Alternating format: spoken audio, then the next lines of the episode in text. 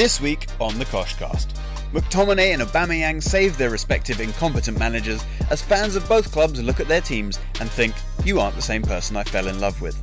In a tale of two cities, Leicester and Manchester keep winning, Spurs and Chelsea leave their fans grinning for this week at least, and Steve Bruce cancels training. What a beast. All this and much more.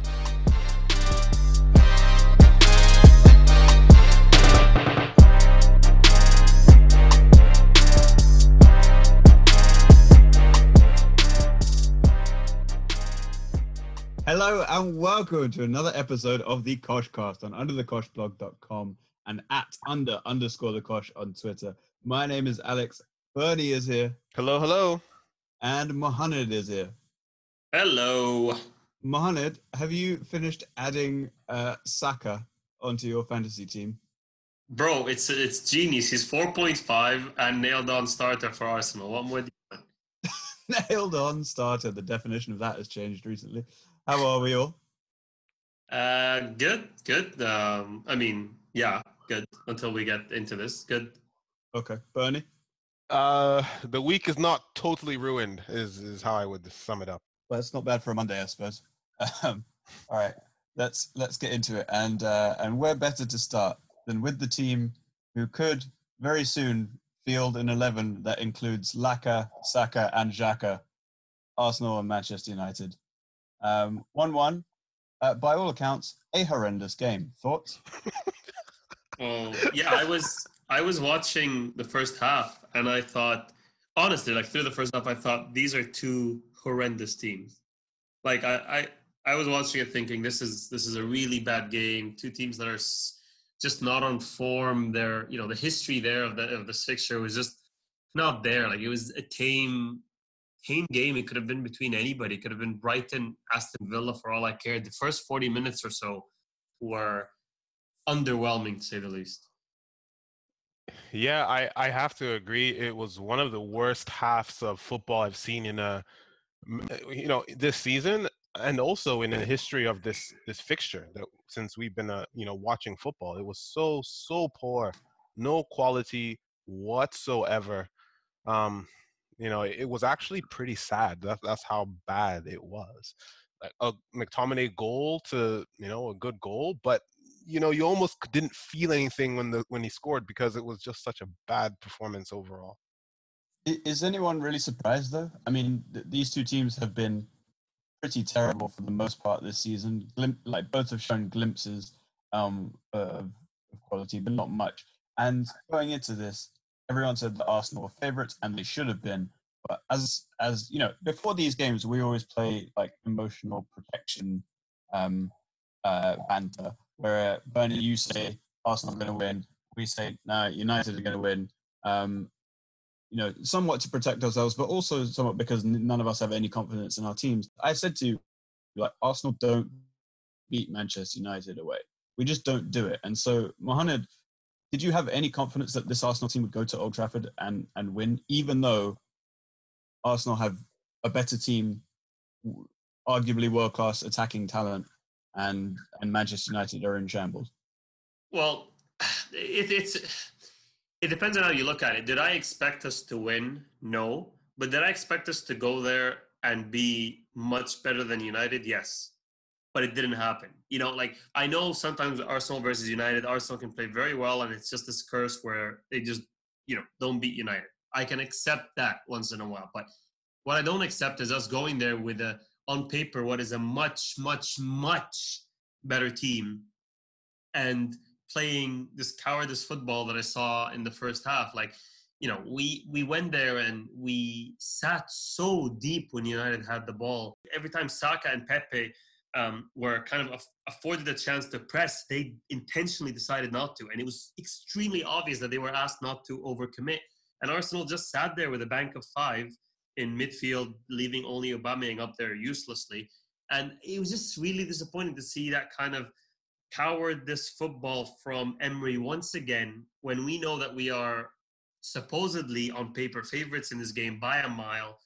Um, and you know that that's what really got to me was like I didn't even care about the result of this game. I didn't care if we were going to beat United or end the curse or this or that. I just wanted to finally see Emery learn something from the last eight games or whatever it was of the season and realize that Arsenal are only useful when we're on the front foot, pressuring, creating chances, and trying to win 3 2. But trying to win a game 1 0 and keeping a clean sheet is just not going to happen. And, you know, that's what really disappointed me. And when you say world class talent, I am so sorry, but I am so close to throwing the towel on Pepe. Like, I'm like, you know, like this is Gervinho levels we're seeing now because this has nothing to do with goals or assists. I don't want any of that. I'm talking little things that I look for, you know, the touch, the confidence, the decision making. There was that one pass on a counter attack to Saka out wide that was horrendous. As in, like, n- none of us would make that pass. Like, it was just, it's really starting to get worrying. Like, his mental state, his confidence, and his ability when he doesn't have acres of space to run on in League One.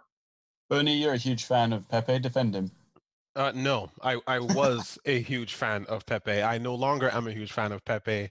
Um, of course, it's early days, so we'll see what can happen. There's been lots of players who've come, you know, and shown up after performing worse. But then again, you know, the performance today was horrific and it's been horrific all season.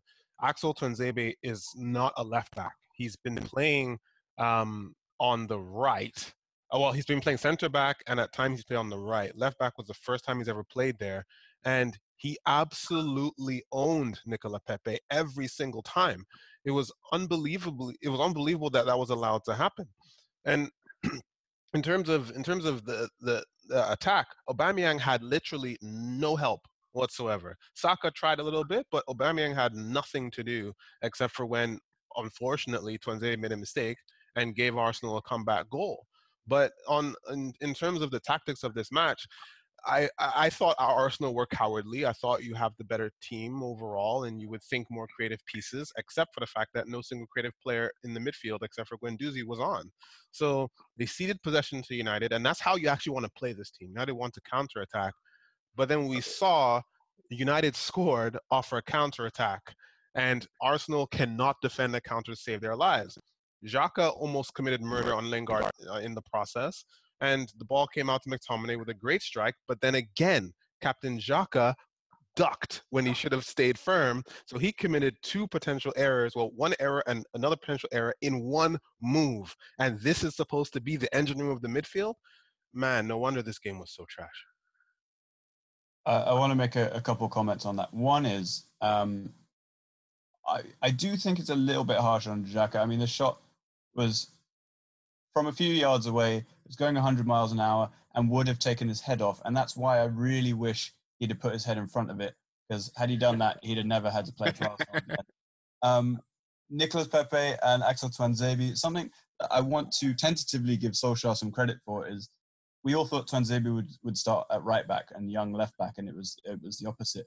Um, having, I mean, they're both right-footed, but having a right-footed left back uh, against Pepe makes ton of sense because he only comes inside. So if he's coming inside onto your stronger foot, you're in a decent position. And, and so they did really well. You're right. The Arsenal midfield, three defensive midfielders, like as Mo spoke about, as you spoke about, no link between midfield and attack. And we all looked at the lineup before the game and said that that would be the case. And Emery adjusted it at half time, taking Torreira off, who has been useless for quite a while now. It's it now it's starting to really get worrying and, and bring on Ceballos. And Ceballos was bad too, but at least he was an attacking midfielder who was supposed to link midfield and attack.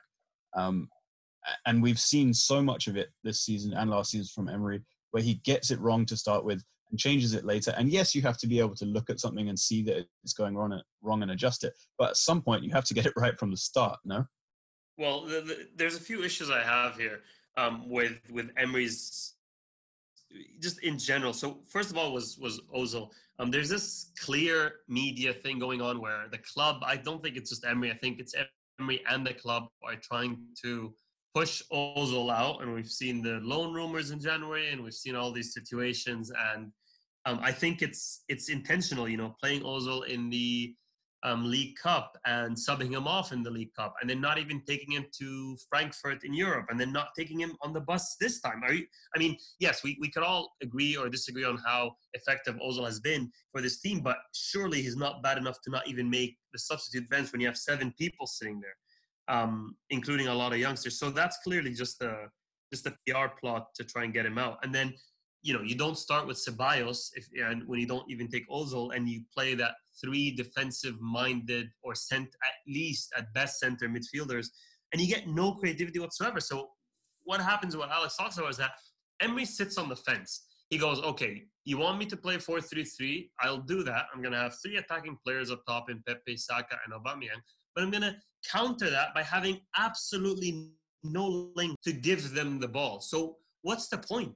Like, there's no point of playing three attacking players up top if the two wide men are not allowed to push and they have no number 10 to link them up. It just, it's cowardice in the, in the sense that he almost doesn't want to overcommit, but he also doesn't want to, you know, defend too much, and therefore just becomes this average, null, useless state where nothing is happening. We're just playing in midfield uselessly all the time in every game so far this season in in respect to the to the notion of of cowardice, a lot of United fans wanted Solskjaer to go with a three-five-two, especially if uh, Wan-Bissaka was going to be out, which we heard about earlier in the day.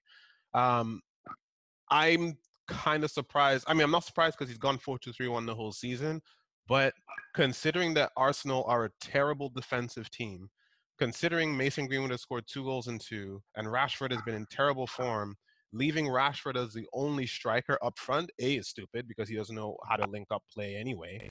But leaving the attack in his hands was never a good idea to begin with. Pushing Arsenal back with a high press, you would still have the same effect, but then you have defensive solidity when they only have um, basically an ineffective Pepe and Aubameyang, who is a world-class striker. But if he's starved of the ball, nothing you can do. So, I mean, I personally think he got that wrong and should have gone with the back three and pushed high. But then again, you know, United probably did enough in terms of chance creation to win this game. But as usual, one goal is not enough for Man United in a game, and we all know that they can't finish. Leno had some great saves. Um, I thought the save from um, Rashford's free kick, Maguire. There was another save from someone who I can't remember. Um, Pogba went close. McTominay had to score an open header. It's, they just exposed the tra- terrible, terrible Arsenal defending time and time again. Meanwhile, Arsenal really didn't do anything. Saka should have scored if not for Lindelof, but that was it. The other, the goal was a giveaway, uh, except for that. This was Arsenal to me didn't really show up, and I agree that's on Emery. So, so we all have incompetent managers. Is that what we're saying? Fair, yeah. yeah, pretty much. Pretty much. I am. I am now firmly in the camp that Emery is not good enough for what I believe is is a big club like Arsenal. I don't. I think he's too negative. He's too conservative. Um, he doesn't understand. You know, he's used to the Sevilla business, and he, this is why he also relatively failed at PSG. Is that he's too conservative to be a manager of a big, big club that has to be on the front foot, that has to be attacking. Um, you know, this is kind of similar to why Mourinho or even a little bit Van Gaal could have failed at, at United because they also went way too conservative for such a big club with fans that want to watch good football. And obviously, we want to win. We all want to win. But a good manager that deserves such a big job is one that can win with um, that kind of attacking flair football that the fans also want to see. And yes, once in a while, you know, you come up against the Liverpool or the Man City and you have to go slightly defensive. That's fine, but you know, not against the Watfords and the Burnleys and it, United's in, in in this form that they're in, and that's just not good enough for me. Yeah, agreed. Uh, just just because I don't know that we're going to have time to talk about La Liga, just in case we don't. Um, everyone probably saw Santi Cazorla's performance um, recently for Villarreal. His his rocket goal um, against uh, who was it? Was it Barca? Yes. Good. Um, oh, Barca. Arsenal had that player. Like Arsenal had that player, and he's at 34, still a mile ahead of any midfielder that Arsenal could play. It, it just baffles me every day. Well, we also just had, wanted to throw that in. We also had Aaron Ramsey, who apparently you know is starting to really find his feet for Juve. Already scored. Their fans seems to be lauding him on, on Twitter. We also had that guy. So, you know, there were a few people that, that were let go way too early, especially midfield, especially when you see that their placement is someone like Xhaka, who, you know, after being made captain is now pretty much um, a starter every game. But, you know, you see people like Willock come in and Ceballos come in, and Arsenal just look infinitely better with that kind of energy and youth on the field. I just don't understand why Emery loves starting someone like Xhaka so much. And people are like, oh, well, Tierney's going to come back and Bellerin is going to come back and everything's going to change. It's not going to change. When your team is set up so defensively, it doesn't matter who's on the field. I mean, you looked at Pepe and Saka, they weren't allowed to go past the halfway line when we didn't have the ball. So that's not going to change when better wingbacks are there or better center backs. At the end of the day, it's a tactic and it's it's instructions from the manager that will you know will will be effective regardless of the players. One thing one thing I want to touch on before we move on to the next game is VAR. I thought that in one respect for the Arsenal goal, I thought it was good use of VAR. I mean, you, you can argue did the ref blow the whistle, whatever, did the flag go up? Don't care. You play until until you're sure. That's how I see it. So I think that was pretty good use. But I'm not sure whether I mean whether you think it's a penalty or not is not the point. But the Kolasinac handball and there was another handball for I think a breakaway that was stopped by David Luiz. And I just thought, isn't the point of VAR to check it? Because it didn't they didn't check either of those and I'm I'm I'm just not sure what you're supposed to do if it's a penalty claim. Surely you check it at minimum.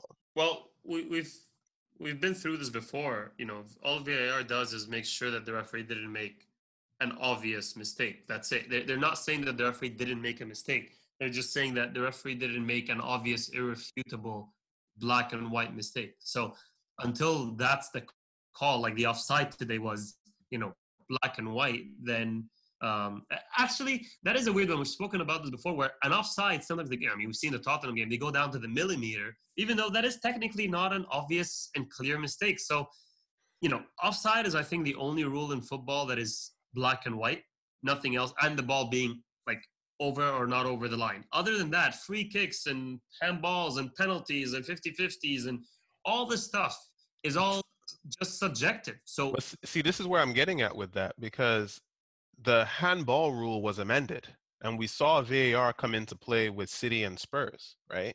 And the handball rule was amended into in the Premier League, at least by the IFAB directives, that that Kolasinac incident is a handball, the same way the incident with Kimpembe in Champions League is a handball. That's just me. I don't I don't care about it in terms of the context of the game because I think both teams were trash. But I'm just not sure what they are checking and what they are not checking. Because if they're going to check the Kimpembe one, right, as in Champions League, and we've seen multiple times in the Premier League this season, they've given penalties for handball after VAR call. How do they not check it? How do you know it's clear and obvious with a handball like that if you don't check it? That that's the part I don't understand. What's their directive on that? I got nothing on it. I, I wish VAR hadn't happened. It, it's ruining football. You, you know, I used to love VAR and and I told you you've heard me talk about World Cup. I'm I'm completely against it now. If if VAR is still going to get things wrong and we're not sure what's clear and obvious, then screw it. Let's yeah, let's go back but, to the way it was. But the alternative, the alternative would be us. I mean, just to play devil's advocate, would be us sitting here talking about Aubameyang being four yards on side and the referee giving it offside, right? But that's no better than uh, having the fourth official on the side or the, or UEFA having that that linesman behind the goal because they still get the same amount of decisions right or wrong in a game. Yeah, like before VAR, they got what was it like ninety-seven point something percent right. So VAR was instituted because people couldn't tolerate the last few percent, uh, and this is the price we're paying. I don't know. I'm not sure it's worth it. Anyway, we should move on. Um, we don't usually talk about them unless unless they've done something incredible. But Leicester smashed Newcastle 5 0 the other day. Now, admittedly, Newcastle had a man sent off early on. Isaac Hayden nearly snapped Dennis Praet in two. Um, Disgusting. It was a horrendous, horrendous tackle. I can't believe they, they even complained that he was getting red carded. He's lucky he didn't go to jail. Um, but Leicester, and I know Bernie, you've said that you think they'll fade away, and I tend to agree with you. But just in contrast to Arsenal, to Manchester United, given that they don't have Europe to contend with, can Leicester keep this up and nick a top four, five, six spot? Because they look an infinitely better team than Arsenal, Manchester United at the moment. I think that um, they have a manager who knows what he wants to do. Um, they have put together the right team and that they have a structure in place with a great director of football and scouting network that brings the right players in. I think people have really underestimated that structure that they've had that brings in the Contes, brings in the Mahrezes, you know, gets freaking Jamie Vardy from Fleetwood Town or wherever he came from, right? That gets Praet, that gets Soyuncu, all these guys. People underestimated that. You can have as good a manager as you want, but that structure is there behind them. So credits to them. Will they do it rest of the season? Maybe. You know, maybe they will. We'll we'll see. Um, I think in in Brendan Rodgers, they really made a fantastic appointment. You guys, you know, you'll I think I think you'll back me up here when I say that Brendan Rodgers was a better manager than we gave him credit for. Obviously, he was the butt of a lot of jokes and all that, but I just always saw through those. I don't know why. I just thought at Liverpool he was he did a really good job, and I thought at Celtic, Celtic is yeah whatever, it might be an easy job, but I just always thought that Brendan Rodgers seemed like someone that really took everything into account, and he he just seemed so invested in every job that he does, and usually they are success, uh, successful. And look at him in a year and a bit, he's already you know implemented a style of football, almost you know completely changed off the squad. He has a new center back, a new right back. Um, you know, Ndidi is now definite starter, and in there, Maddison, Like he's just, you know, he, he implemented so much in such short amount of time. And that's exactly what the teams like United and Arsenal need. You need someone to come in and say, okay, this is exactly how we're going to play. This is our philosophy, and we're going to do it. So far, you know, none of our teams have that kind of philosophy. And Brendan Rodgers brought that to Leicester. And, you know, as long as everyone around Leicester keeps playing as badly in the Arsenals and Uniteds and even Spurs to an extent, then they don't have to be world beaters to finish in the top four. They just have to be, you know, Chelsea maybe will be better but other than that, they just have to be better than the other really bad teams around them, and it's very possible, I think. Sorry, let me just jump in really quick, Alex, just to just to say I agree with you. Brendan Rodgers done a great job, but that team, Ndidi came before him, Maddison came before him, uh, Jonny Evans came before him, Vardy's been there. So not to say that he didn't do something with them, he did a wonderful job with those guys. But the fact is, that's that team is built to last whether he's there or not. Like Claude Puel didn't do, you know, didn't light up the world, but they were still around eighth at the time. Now they're building from there. If he goes and they bring someone else useful in, there is a structure there. There's a foundation there for that person to build on. And that's just a sign of great ownership working with great management. And I think we really, really underestimate that. That's greatness. That's a goat. Uh, and uh, and that nearly sounded like a sheep. Um, no, I think I think that's a really good point. I I think that you know that maybe Rodgers made one or two signings this summer. I mean, uh, how much he had to do with Ricardo Pereira coming in, I don't know, but that's a bloody good signing. Pereira was there last year under Puel. Was he? Yeah, he wow, scored against Man mind. City when they when they beat Man City. Okay, never mind. Uh, who who did Rodgers sign? Just Praet. No, no, but it's not about the signings. no, no, no. I know, I know, I know. I'm just wondering now. I think uh, Soyuncu was he already there? No, he, he was there. Oh, uh, Praet then, and T- Tielemans full time, I think. Yeah, I guess so. But but uh, but that was part of the re- and as you said, they're a well-run club, and and that was part of the reason that Rodgers went there because he looked at that squad and he was like, "This is a young squad. This is an exciting team," and and he saw the potential, and that's that's the kind of work that the club can do to attract a manager that they might not have been able to get just based on their league position otherwise. You know. Yeah, no, they, he was he was sold on the project, and like Bernie said, he probably saw that they're doing really good work in the background. And you know, when when Man United came in calling for Maguire 80 million, they knew that they had something else in the wings, and they're going to be just fine. All right, let's move on. Everton one, Manchester City three. Everton over the last few years have been one of the teams that actually can give Manchester City some trouble, but they really didn't have much here. It was a um, you know, it was a weird game. Fernandinho came back and played center back in this game, uh, which was, uh, you know, I mean, it's only option that they have considering injuries. And Everton actually gave them a little bit of a tough time. I think the lack of defensive options showed a little bit, but as per usual, City were just too strong in the end. Uh, Sterling got his goal um, to please the Sterling world class mob, of which we all belong, and the Sterling fantasy football uh, enthusiasts to which most of us belong.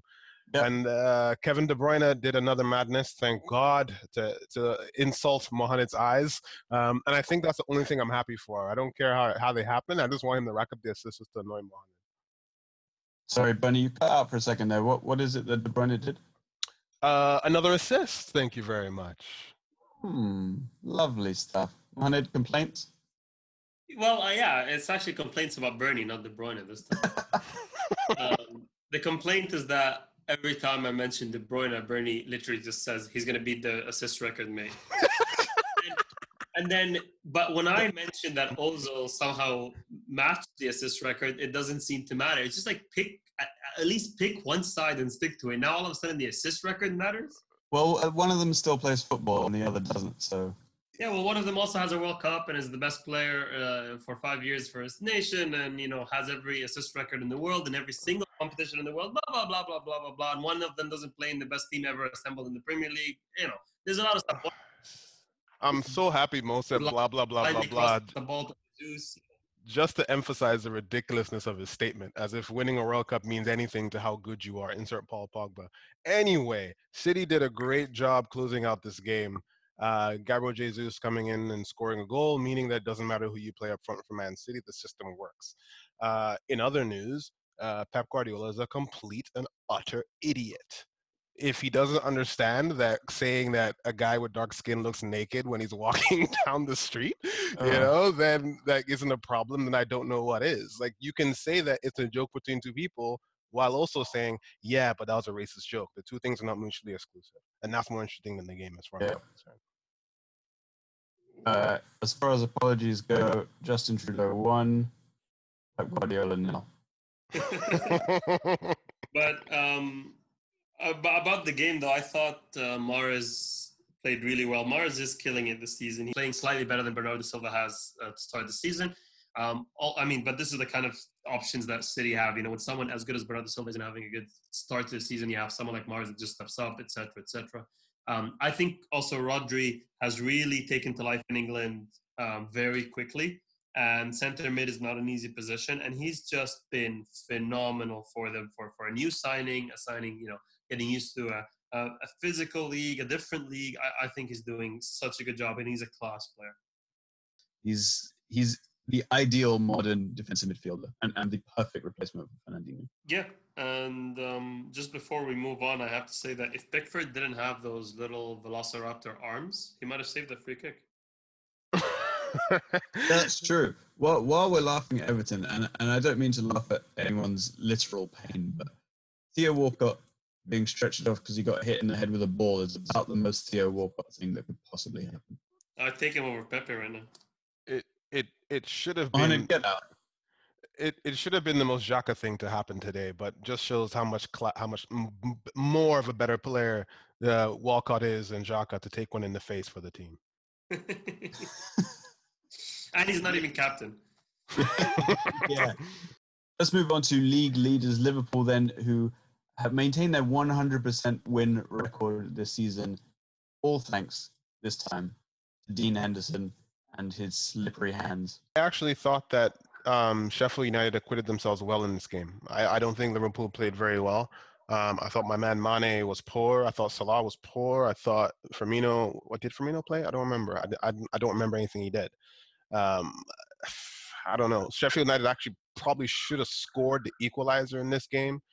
You know, Dean Henderson. He he has a big ego on him for someone that hasn't done anything, and sometimes it, it's you know it kind of shows that he should humble himself a little bit and just focus. But he is a generally generally a good goalkeeper. But all in all, Liverpool. You know that that stupid cliche of you win games even though you're playing bad at sign of champions.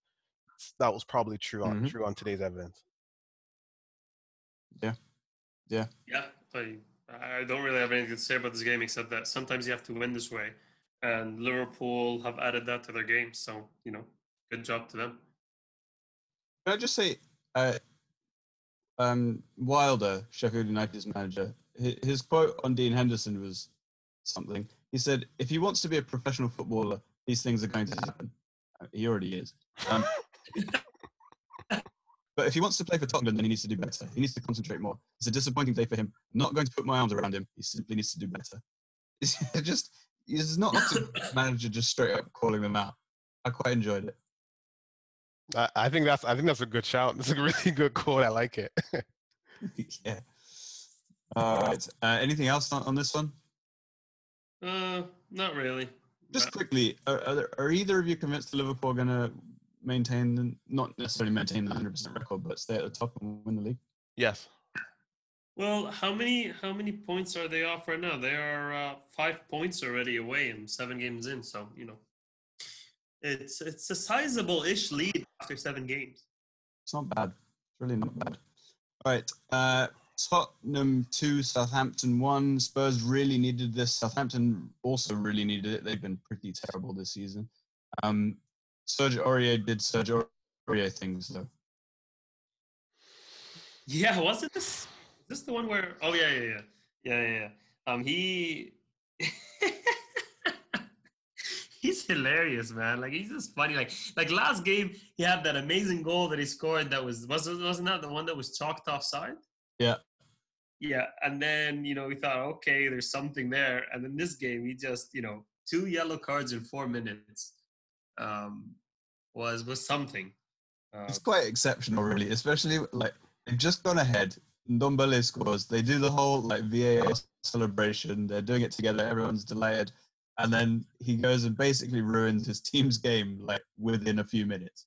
Yep, yep, and then and then Lloris adds to that too. he- Oh man! J- just to contrast uh, the Chris Wilder statement with the Pochettino reaction to this, he said, "You don't need to blame Hugo. Blame me because I demand him to play in that way."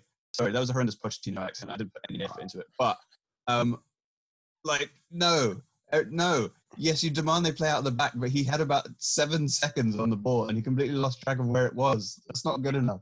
Yeah, managers seem to like to do that where they try and take the blame, but like I get you're trying to say this is what I've asked them to do from a general point of view, but you know, it's like saying, well, I've asked my attackers to shoot, and then when he shoots it into row Z, you don't. hey, I told him to shoot. It's like I know he told him to shoot, but he also told him to score. It doesn't make any sense when they go, yeah, yeah, yeah, this is my fault. It's not your fault. He could have just kicked it out. He has, also has a brain, uh, which, you know, is just getting more and more debatable by the week. But like, could have just kicked it out. By the Anyway. way, that that reminded me of the of the I think in like the tenth minute of the United Arsenal game when Leno just booted the ball and the Arsenal fans cheered. I just thought that's that's properly funny. Like they were not here for this pass in the box nonsense this week. It just it just shows you that the, the, the average fan is you know they, they, understand football they get it you know like even even the United fans were cheering even even though it's not their team they know what's happening with the other team you know what I mean like the fans are smart they, they get it Yeah, yeah. I, I um, and and then Harry Kane uh, scored quite a good goal I thought um, bring it back to two one assisted by Christian Eriksen which you know I'm surprised he was playing seeing sort of what Mm, he was going through mm, mm. but yeah I'll uh, I will slide with that because I'm sure Alex doesn't want to discuss it in detail. Um, You But- mean him shagging Vertonghen's wife? No, the other way around. Allegedly. The other way around. It's it's Vertonghen who shagged his wife. Second half, Southampton tried a little bit um, to get back into the game, especially with Spurs being at Sorry, 10 men, imagine but, um, being a Southampton fan and the, like, the review of your team is they tried a little bit. you paid for a ticket. well, and you paid for a ticket. Yeah, that's a good point. I just heard tried little bit. I oui. Petit peu. Uh, what else do we have? We've got um, Chelsea beating. Chelsea are frustratingly competent. Uh, going forward, Bro, results wise, they're frustratingly competent. They're doing more than I thought they would be doing. I mean, they beat Uh, Brighton. I mean, I get what you're saying. I, I thought Lampard might have a bit more trouble than this. Yes, maybe from a Chelsea like the general point of view, but I just thought like Mason Mount is playing way better than I thought he'd be playing, and Tammy Abrahams is playing way better than I thought he was playing. You know what I mean? Like just individual players stepping up, and it's pissing me off. Cold. They have the same amount of points as Crystal Palace. Yeah, that's that's Sure. what I was I was gonna say. Like, eh, they're they're they are over out overperforming and they are underperforming at the exact same time. Like their first three or four games were completely rubbish, and we're only what six games in, seven games in. Like, there's nothing to be cheering about with this Chelsea team right now. Chelsea's, uh, They are 14 goals for and 13 goals against. That is horrendous. It's fun. Chelsea's Chelsea's Schrodinger. Yeah. Yeah. yeah. Exactly. Uh, Hudson Odoi has, uh, has come back the last couple of games. Uh, anyone excited to see him? I am a little bit. He's, he's getting paid like three million pounds a week, man. Like he's Yeah. well, remember we said it. Like we said, they would have to give him that to, to stop him going to Bayern or somewhere else. yeah, but like it's so much money for someone who hasn't played a full season of football yet. He's barely played half a season of football. It's mental. Like it's some people just like you know the stars align and these things come together and it just happens for you. Like Lingard, you know, like it just comes together, man. Like the, team is in a bad spot. They can't afford any like another dude leaving. No matter how good you are, the fans still think you know you're an asset, and you just get dumped money on you. Guys, I figured out the formula. Here it is. Hmm. You have 10 good performances, right? Score a mm-hmm. bunch of goals. Your agent then makes up a bunch of rumors that Barcelona are interested in you or Juventus, and everyone goes, Really? They really want this person? And then you go, Look, see, these clubs want me, and I've had 10 good games. You can't lose me, bitch. What are you going to do? And then you get a new contract. That's how it works. or you get a 72 million pound move to Arsenal. Oh boy. yeah, or or you're Paul Pogba and you're demanding like 300k a week to renew a contract when you've been playing like utter trash, like garbage. Garbage. Oh This my this shit goodness. garbage. Anyways, um, but yeah, that's that's the world we live in now, and like you just need to find the right time to go on a run right before the transfer window opens.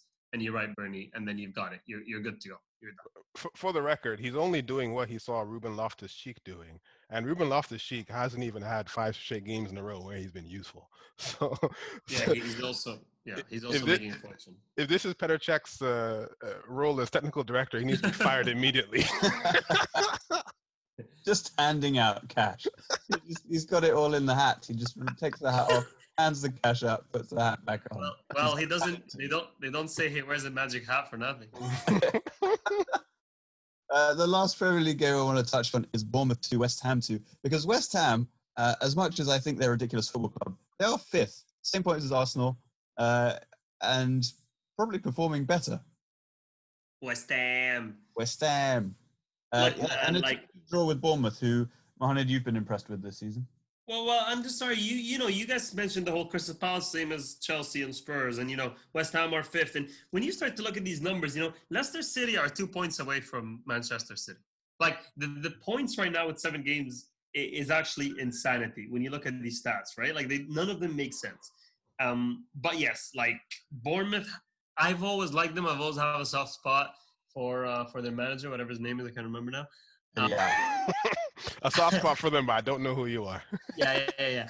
And um, you know, I think I think they try to play good football, and whether they achieve it or not every time, they're just so up and down. But when they click, they look good going forward. I I have a lot less time for Bournemouth than you do because I, I get it. They like to play good football, if we want to call it that, and all that. But I'm not here for this praise of uh, Eddie Howe, considering the stupid stupid money he has spent. Like compared to his competitors, he spent like Dominic Solanke, like Who uh, started this game better? like Jordan Ibe, all these people. Like he spent 20 plus million on people like this, and they and they were 14th last season, 12th the season before. Look, like I bet. I No. bet you anything. I bet you anything. He's so upset he couldn't capture the signing of Danny Ings. I bet you anything. he really is. He is just sitting there going, "We got Solanke, we got Ibe. I just needed that." La-. You know, he's like, "What's that? What's that superhero dude that collects the gems?" Thanos. He's that dude. He's just trying to collect like Liverpool region. and you know what? 20 million is his soft spot. So I'm surprised that he didn't he didn't get that guy in there for that. Yeah. Um, but also, speaking of Ings, just I remembered like the way Ings celebrated like getting that goal versus Lloris. Like I was like, mate, relax. Like, come on, man. Like, pick your moments. You know. Like he c- celebrated way too much for nicking the ball off a drunk keeper. Imagine, imagine celebrating that if it was in the center of the pitch. Yeah, exactly. Someone just makes a tackle and then goes running around like a nut. also, he also missed like an open goal that game. He missed an absolute open goal and a cross came in, fizzed in beautifully, and he oh my god, like like his hat, his eye foot coordination was a disgrace. Like I replayed that moment like ten times, and like how late he stretches his leg relative to when he his leg is so like unprofessional, and like it's actually insulting to everybody watching. Yeah, that was a disgrace. Um, quickly on West Ham, is anyone impressed? Oh, No. sorry, we were talking about West Ham. Yeah. uh, le- less so. The, uh, 'cause I think Leicester can keep going. I don't think West Ham can. Yeah, but Yarmolenko, mate. The seven foot winger. It's a, only a matter of time before he twists his ankle again like a mug. So this there's nothing there. I'm I'm I don't believe in West Ham whatsoever. Chelsea, Tottenham, maybe United and Arsenal will all finish above them. That's not a problem to me. Fair enough. All right, quick recap. Uh, the top six looks like this Liverpool, City, Leicester, Arsenal, West Ham, and Spurs, Chelsea and Bournemouth, and Crystal Palace just behind them. And then Manchester United in 10th on the same points as Burnley. All right, that will do it for the Premier League and for this podcast. Uh, Bernie Mohamed, anyone got any exciting plans this week? I was in Montreal last weekend. Ooh, how was that? Good, good. It's starting to get chilly over there, but it was it was a fun time. We had actually a lot of fun. Um, this weekend, nothing much. Going to see the Cirque du Soleil soon. Oh, not bad. Yeah, I do that every year. It's amazing. Yeah, yeah, it's an annual visit for you. Yeah, I used to go to Montreal when they didn't come to Toronto. That's how dedicated I was. Damn. Oh, you get Yeah. like away support as well. yeah, exactly. I sit in the away end in Montreal. Uh, Bernie, what's up with you? How's Paul? Uh, he is great. I'm gonna go see how he's doing, whether he's sleeping. Uh, but he's growing and he is starting to like move his feet in the kicking motion, which is amazing for me. So, yep, Perfect. our agency can get started. Let us know when he's ready for training. Absolutely. All right, guys. Talk to you soon. Bye.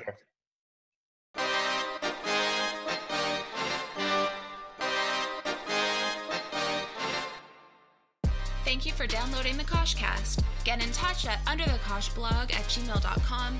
Follow us on Twitter at under underscore the Kosh. And for articles, predictions, and the full experience, go to underthekoshblog.com.